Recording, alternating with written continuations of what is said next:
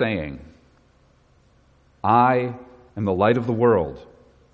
Whoever follows me will not walk in darkness, but will have the light of life. This is the word of the Lord. Thanks be to God. Just as I said a minute ago, I want you to keep those Bibles open because we're going to look a little bit later to verse 20 to find where Jesus is saying this. In fact, it matters the physical location that he's speaking these words so that we would understand more about what he's teaching.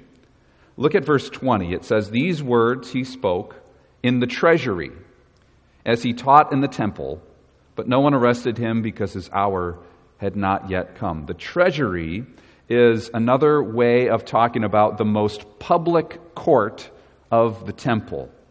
Uh, many commentators that I read over uh, the course of this week as I was preparing my message said that the setting of where Jesus said, I am the light of the world, is very important for our interpretation of why he said that. So the treasury was the outermost court of the temple, the most public area of the temple. You can see uh, a modern day artist's rendering of what the temple very likely would have looked like.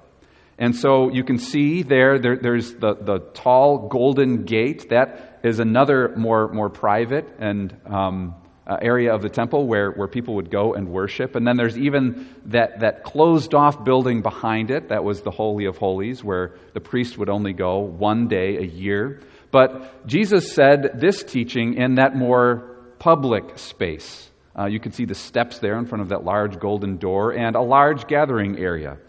Um, last week, our passage was Jesus casting out the money changers from the temple. That would have been in this treasury area where people would, would generally gather. And so anyone was welcomed here in this area of the temple. And one of the architectural features that you can see are four tall pillars that were in this public area of the temple. Um, I would hope that even from the back, you could probably see these four pillars. And if you look closely, you can see um, gold on the top of those pillars. Those are huge candelabras that would have lamps in them. And one day a year, those lamps would be lit uh, to begin the, the, the, Feast of Tabernacles. Um, if you would look really, really closely, I doubt any of you can see, there's like a ladder on the side of these pillars, and a priest would actually climb up that tall pillar and light those lamps to begin the Feast of Tabernacles. And so Jesus is saying in, in this place, I am the light of the world. I am the light of the world. And people would have connected that right away to this action of lighting these four large, impressive lamps so that people in all of Jerusalem could see that it was time to begin a festival. It was time to begin a celebration of what God had done in delivering his people. So Jesus often does this where he points to, to some physical object or even to some person from the Old Testament, and he teaches the people around him, I am the fulfillment of that object, or I am the greater Moses. And so he does this with the temple. He does this um, with various figures in the Old Testament as well. And he does this in our passage as well by referring to these lamps that would be lit. These lights could be seen from far away. You can see that because they were so tall, they could be seen from outside the temple complex to from just about anywhere in the city of Jerusalem. They would be like invitations to the temple, invitations to the presence of God for all people. And Jesus says, I am the light of the whole world. And so it's not just people in Jerusalem who will be, be warmly welcomed into the presence of God through him, but, but he's the light that will shine even to the ends of the earth. And so it's a powerful word picture, and it matters where Jesus is saying these things because he's saying, These are spectacular lights, but I am the greater light. And he even goes on to say, Anyone who walks, who, who follows me, will not walk in darkness anymore, but will have that light within them, the light of life. And so we can examine this metaphor that Jesus uses as the light of the world from different angles this morning to grow in our, in our understanding of, of not only who Jesus is in a kind of academic way, but I hope that as we think about what it means that Jesus is the light, we grow in our love for him. That we would no longer walk in darkness, but that we would have the light of Christ in our lives, in our hearts, in our minds, in our homes, in our church, wherever we go. There's so much that light does in our physical world that Jesus does in a spiritual way. And so we'll think about three different things this morning that light does in our world. There are certainly many more that we could think of, but we'll really focus on, on three things that physical light does and think about how Jesus is the spiritual equivalent of what light accomplishes. The first thing we probably think about is that light illuminates the world. That light illuminates the world. Light enables us to see. The spiritual light of Christ enables us to see clearly. Not maybe to see everything or get every answer that we've ever wanted in our lives, but the spirit the spiritual light of Christ enables us to see God, to see ourselves, to see the law of God and to love it. The spiritual light of Christ enables us to see what's, what's truly happening in the world around us instead of having our minds clouded by sin and by foolishness. So, just as light enables us to see what is physically around us, the spiritual light of Christ enables us to see spiritual truths, spiritual realities. But this isn't um, the state that we're born in. We're, we're born, every person, into a, a state of blindness. The Bible is so clear about this. And often in the Old Testament, especially, there are descriptions of Israel when they're sinning against God as a people who are walking in darkness. Isaiah 59, 8 through 10 describes how the sin of Israel is causing them to stumble around. They can't see God, they can't see His law. And here's the passage that, that helps us sort of uh, see the opposite of walking in the light of Christ. The way of peace they do not know. There is no justice in their paths. They have turned them into crooked roads. No one walks in them. Who walks in them will know peace. So justice is far from us, and righteousness does not reach us. We look for light, but all is darkness, for brightness, but we walk in deep shadows. Like the blind, we grope along the wall, feeling our way like men without eyes. So, this is the state of every person naturally who is born into a sinful life. Without God, we can't see what's right. With God, without God, we cannot know what is true. And then the Apostle Paul goes even further, saying that without God's intervention, we're even unable to see Jesus. He says in 2 Corinthians 4, verse 4, The God of this world has blinded the minds of the unbelievers to keep them from seeing the light of the gospel of the glory of Christ, who is the image of God. And so not only can um, the natural in, in our natural state a person not see the problem, but in our natural state we can't see the solution either. And so when we read passages like this, it should not make us proud of ourselves that we could see Jesus and other people can't. We can see the truth and other people are walking in falsehood. We can see what is wise and other people are acting so foolishly. I know that sometimes a Christian could read a passage like this and kind of pat ourselves on the back. Yeah, that's how unbelievers might think, and they can't see how beautiful and how good and how sufficient Jesus is, and, and we know better. That is not why the Apostle Paul wrote these things. That is not why the prophet Isaiah wrote his prophecy either. The appropriate response to passages like this is to recognize that that's us without God. That's every person without Christ. We are born spiritually blind. Every one of us. If it wasn't for God's intervention, we would be like those people Isaiah described people in a dark room without eyes, groping along the wall to move forward. But it is such good news that Jesus is the light of the world. Jesus shines into the world, into our lives, so that we might see. Jesus illuminates the world. And what do we see? In the light of Christ? What can we see? In the light of Christ, we can see our sin.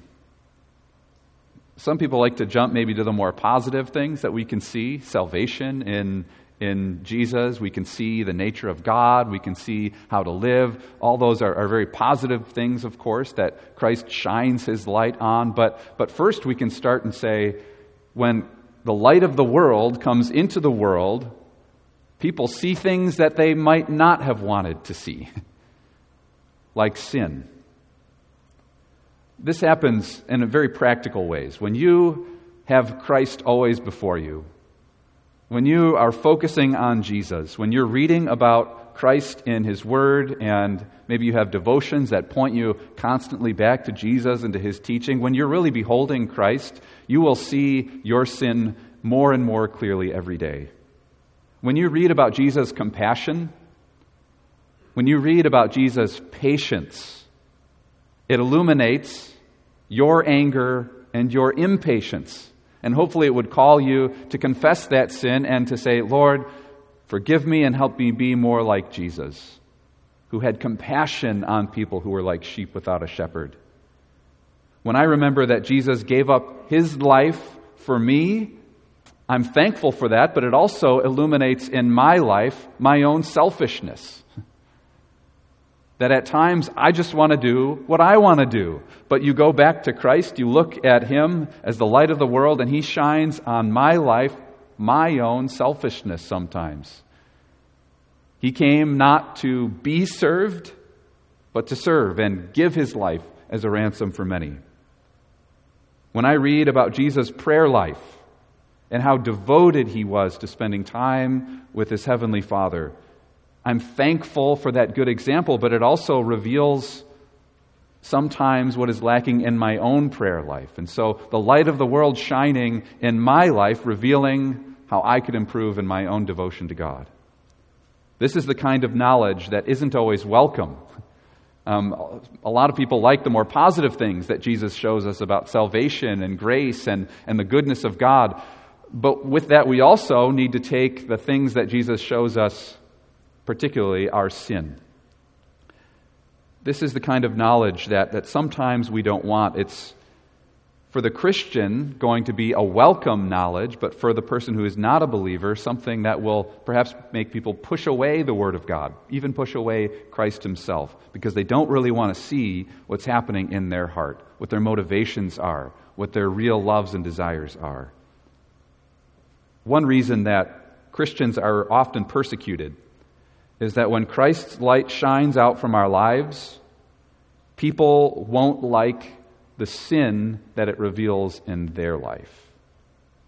And this doesn't mean we go around as judgy, legalistic Christians, but this does mean that when a Christian enters a workplace with a joyful attitude, who speaks the truth, who loves other people, who speaks wisdom instead of foolishness, if you're living in that kind of way, some people will actually not want to be around you because it reveals how they're so full of sin and foolishness. I think of a workplace where a Christian goes and lives selflessly and, and is careful about their speech and, and fulfills their promises. And, and in that place, I'm sure in, in, in, just about any workplace, there are those who are doing, living in the opposite way, having a bad attitude, gossiping, speaking um, with foul language, having conduct that just reveals a, a deep foolishness for how they're thinking about the world. In these workplaces, a Christian will often be ostracized a bit because you're shining the light of Christ and people don't want to see what you're revealing, even just by your actions and your attitudes. John 3, verse 20 teaches exactly that truth. Everyone who does wicked things hates the light and, the, and does not come into the light, lest his works should be exposed. And so, one thing we see, the Christian and the unbeliever, in the light of Christ is our sin. But in the light of Christ, we also see the solution that is Him. We see Jesus. The same light that reveals our sin reveals the solution. Jesus is making himself known to you all the time.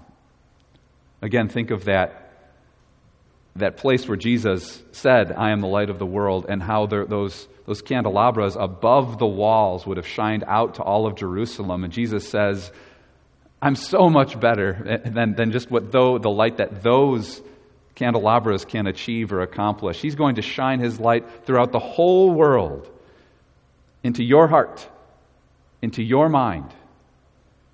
That as you open the Word of God, it might be a good prayer to say, Oh Lord, shine your light in my life and illuminate what I need to see today. Help me see, help me believe what your Word has for me. Knowledge of Jesus does not require for you to learn a complicated story, does not require for you to receive a, an, an advanced degree. A child can see Jesus clearly. That's one of the wonderful things about the gospel. That a child can see who Jesus is very clearly and learn the basic truths about him. He died on the cross to save sinners. Jesus is risen from the dead to conquer death and Satan. He's the light of the world that not only illuminates the world, but that enables us to see Him, to see life, to see God. C.S. Lewis once wrote about how the person who is in Christ can not only see um, the law of God and the works of God clearly, but can see actually everything else in life more clearly because of God. He has this great statement, as C.S. Lewis is so good at offering these, these pithy little reminders, excellent. Um, wordsmithing here. He said, I believe in Christianity as I believe that the sun has risen, not only because I see it, but because by it I see everything else. So he's saying, I believe in not only Christianity, not just because I see that Christianity is true, I see that Christ is a sufficient Savior for me, not just because I see the truth objectively of the Christian faith, but because I am a Christian, I can see everything else so clearly now. So, brothers and sisters, you are called out of darkness and into his light to see Jesus and to see the world clearly. That's the first thing the light of Christ does that we can think about. He illuminates um, the world, us, and even himself. Another function of light is that it warms us. It warms us. The longer the sun shines during a day, the warmer our days get. We experienced this during the past week with some 100 plus degree days. You can walk outside, and, and even in the morning, before it even gets hot, you can feel it's going to be a warm day. you just know those days when you go outside at uh, 7 or 8 o'clock in the morning, and the sun feels especially warm already in that early part of the day. We often, here in Ripon, want to get away from the sun's heat but if you're cold, the warmth of the sun can be life saving. If you're cold, if you need to be warmed up, that warmth of the sun can feel so good and even can save someone's life. This past week, in preparation for the sermon, I reread a short story called To Build a Fire by Jack London, a great short story that I would commend to you, very thoughtful writing. It's the story of a man who is not named, who, who lives in the Yukon Territory. And so many of Jack London's stories are set in that, that gold rush era where people were flocking to northwestern Canada to try to find gold. And so this man in the Yukon decides he wants to go see his friend, and so he braves minus 50 temperatures to go and see his friend against the, the advice of um, one of the town elders. And so the man sets out to go and see his friends, and, and as you would guess by the title of the story, to build a fire, he needs to build a fire at one point to survive. He falls knee deep into a creek, and his feet get cold. In minus 50 or 50 degrees below zero, that's a very, very dangerous thing. It's dangerous enough to be outside at all at that temperature, but to be wet in that temperature is, is extremely dangerous. And so he needs to build a fire. He picks a site for the fire that is below a pine tree because it's easier to get wood there. And eventually, the fire that he builds under that pine tree warms the pine tree up, melting the snow above so that it falls onto his fire and extinguishes the flame. And by that point, it's too late for him to go and build another one. And so here's a little um, excerpt from the story of To Build a Fire that, that I think can illustrate how much we need the warmth of Christ. Um, Jack London wrote, The snow fell without warning upon the man and the fire, and the fire was dead. Where it had burned was a pile of fresh snow. The man was shocked. It was like hearing his own judgment of death. That sound of the snow falling and extinguishing the fire, he realized in that moment what was about to happen that he was going to die without that warmth giving him um, refreshment from his free, for his freezing feet. So, the reason that the story is so popular is not because everyone's been up to the Yukon and experienced that exact feeling of needing to build a fire.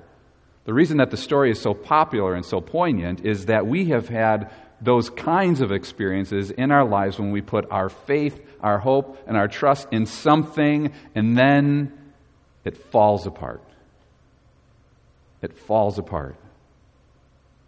That marriage that you thought was going to make you happy and be the purpose for your life just isn't what you hoped it would be. Or that career that you put so much time and energy and hope into, thinking you're going to find your satisfaction in achievement and a reputation and earning money. Years later, you're realizing it just didn't do it for you.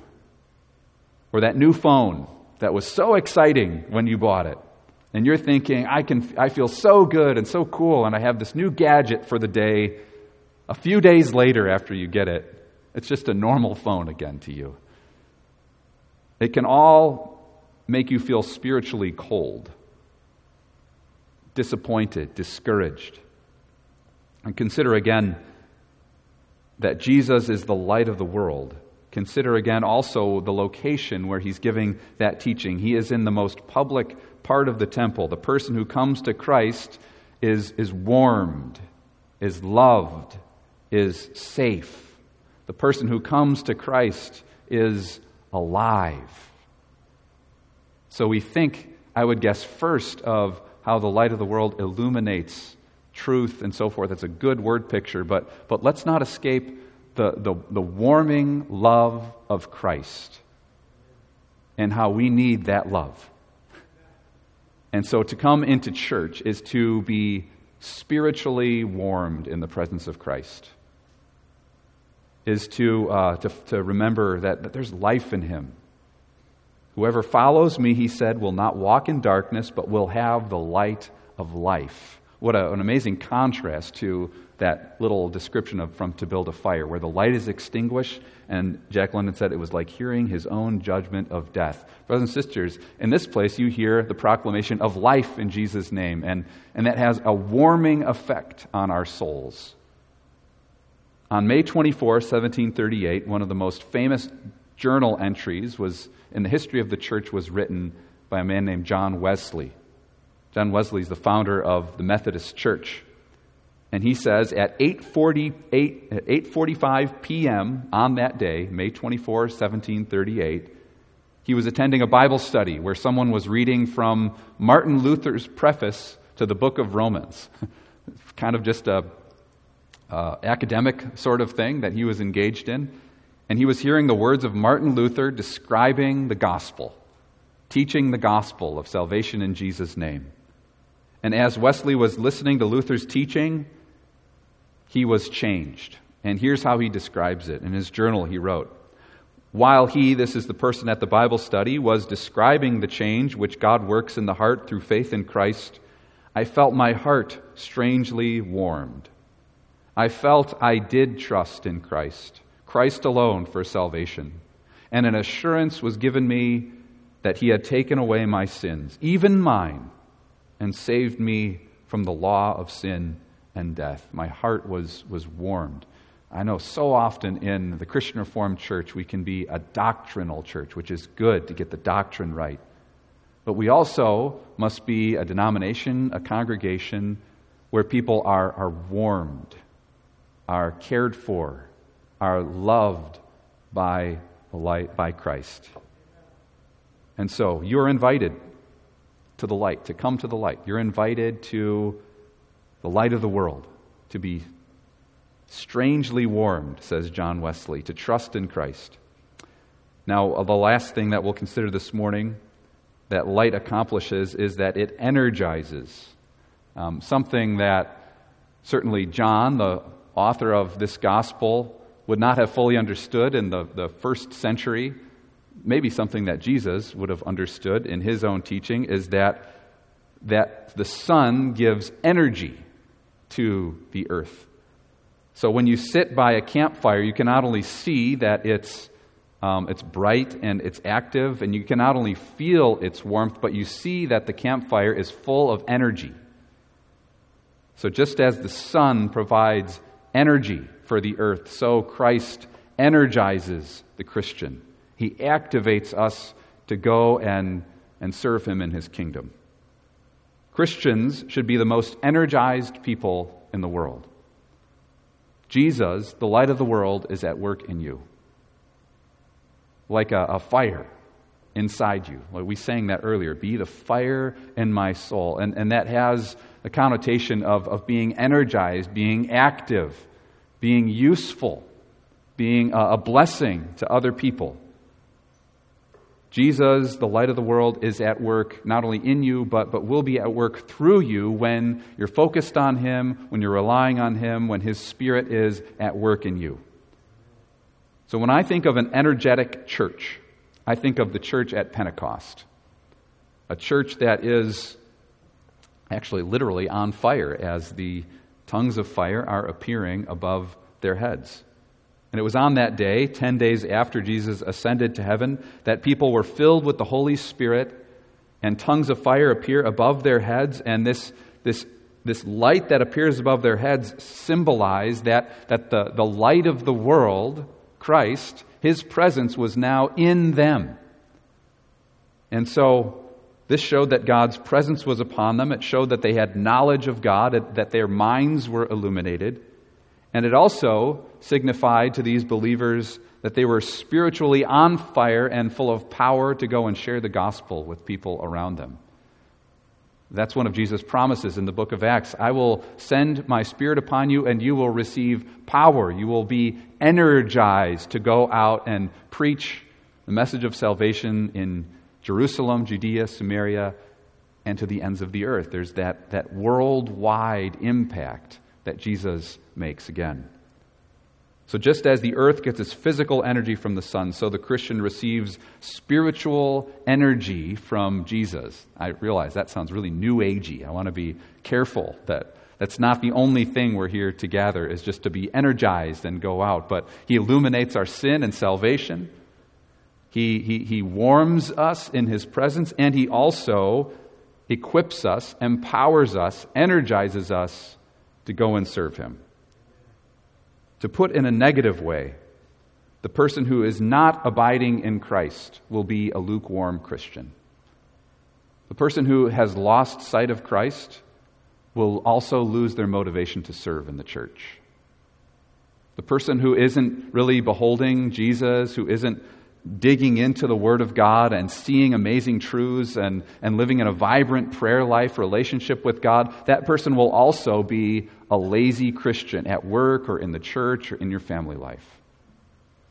But I find that every time I enjoy the presence of God in my devotions, I'm ready to go after that, ready to serve Him, ready to focus, ready to do what He, he calls me to do in that day.